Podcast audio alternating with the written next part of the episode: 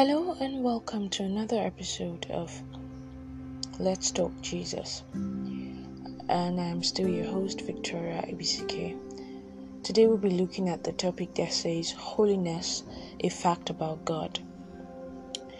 You know, the Bible says in 2 Timothy chapter 2 verse 19 that the seal of the Lord standeth sure, bearing the seal, that the Lord knows those who are his and let them that name the name of the Lord depart from iniquity.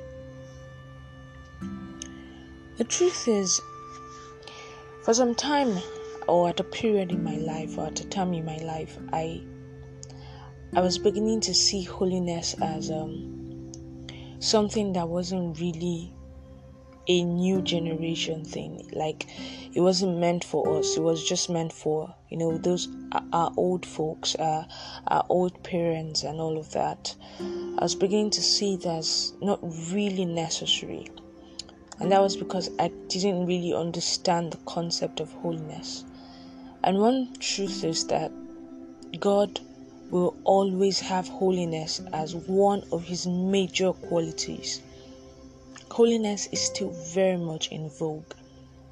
Whenever I read that scripture in 2 Timothy chapter 2 verse 19, I just get reminded of the fact that God is concerned about how you actually live your life. no, we we we always want to take grace as an excuse to make a lot of mistakes. I was listening to a preacher some time ago and she said something. She said that the problem of this generation is that we now call sin our weakness. Like you're committing this particular sin, and instead of you to accept that it's sin, you'd rather say, Oh, it's my weakness. But the thing is, God doesn't want it to be like that. God wants us to call sin sin because you know why? When you are able to understand the gravity of what you're doing, you will have more consciousness not to do that thing. So yeah, holiness is still very, very much in vogue. Don't allow anybody tell you that, oh, these things. I mean, you can just do it. I mean, this is a new generation. You don't really need to. No, holiness is still very much in vogue. Lying is still a sin.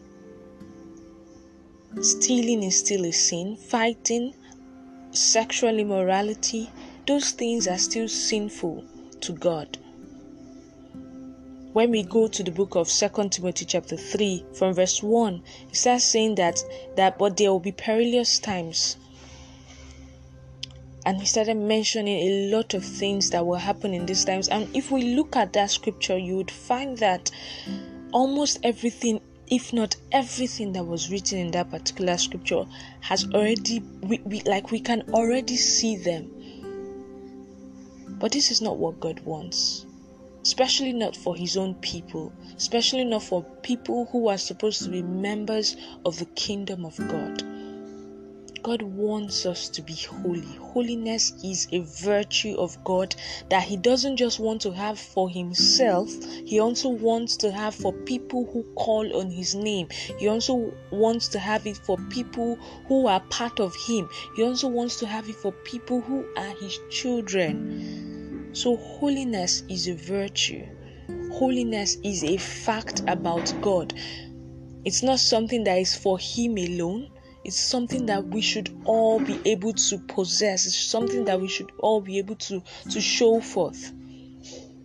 So please don't allow this woke culture allow you to forget that God still prizes holiness. You know, in the last one month we've had a couple of cases cases of abuse in marriage cases of um, juvenile delinquency and all of that but the truth is in all of this, let us still know our stand that we are not supposed to be very lackadaisical about these things.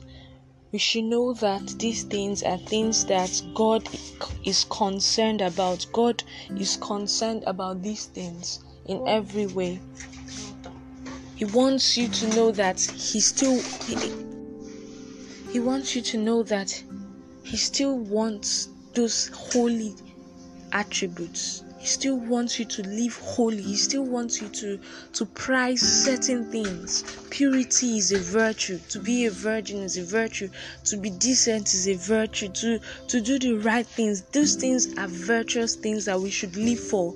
We should not allow the woke culture to take over how we how we examine things. Let us see things. Let us view things through the lens of god. Through and and the one way to to know what god what god sees or what god um stands for is through the scriptures. So one way to actually maintain that holy life is to know what the bible says. Know god for yourself I'm not saying that um, um, um, we shouldn't have pastors, but these days there are a lot of false teachings out there. And the truth is, these false teachings can even come from those that we trust. And it's not because they they even know what they are doing some of them probably have the have been possessed by by a lying spirit or something a deceitful spirit so that's why the bible says to test all spirits so know god for yourself know the bible for yourself know what the bible is saying don't just in every argument wait for what this person will say and follow this person no what does the bible say about this thing and trust me Trust me, the Bible has all the answers you're looking for. You just have not sat down to examine, you just have not sat down to study the Bible. So please, holiness is still very much in vogue.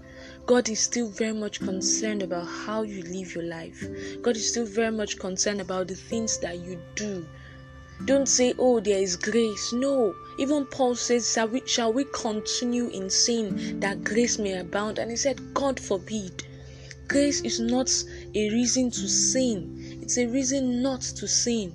I mean, God has has saved you. He has saved you from sin and he's asking you to now live this pattern of life. So it's supposed to be you living this pattern of life and not saying, "Oh, I have the freedom because the thing is, there is no one that is free. Whether you are in God or you are with the devil, you are not free. You are you are either a slave to sin or a slave to righteousness. You can't be on both sides. You have to be one. You are not free. Yes, if you read the book of Romans very well, you will see how Paul uses the word freedom and slavery.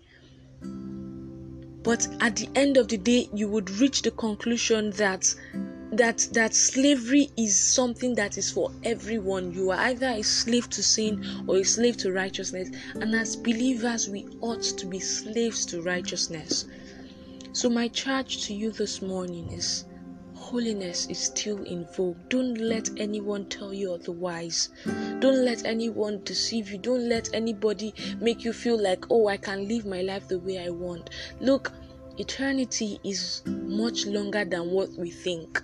I mean, how many years are you going to live on earth?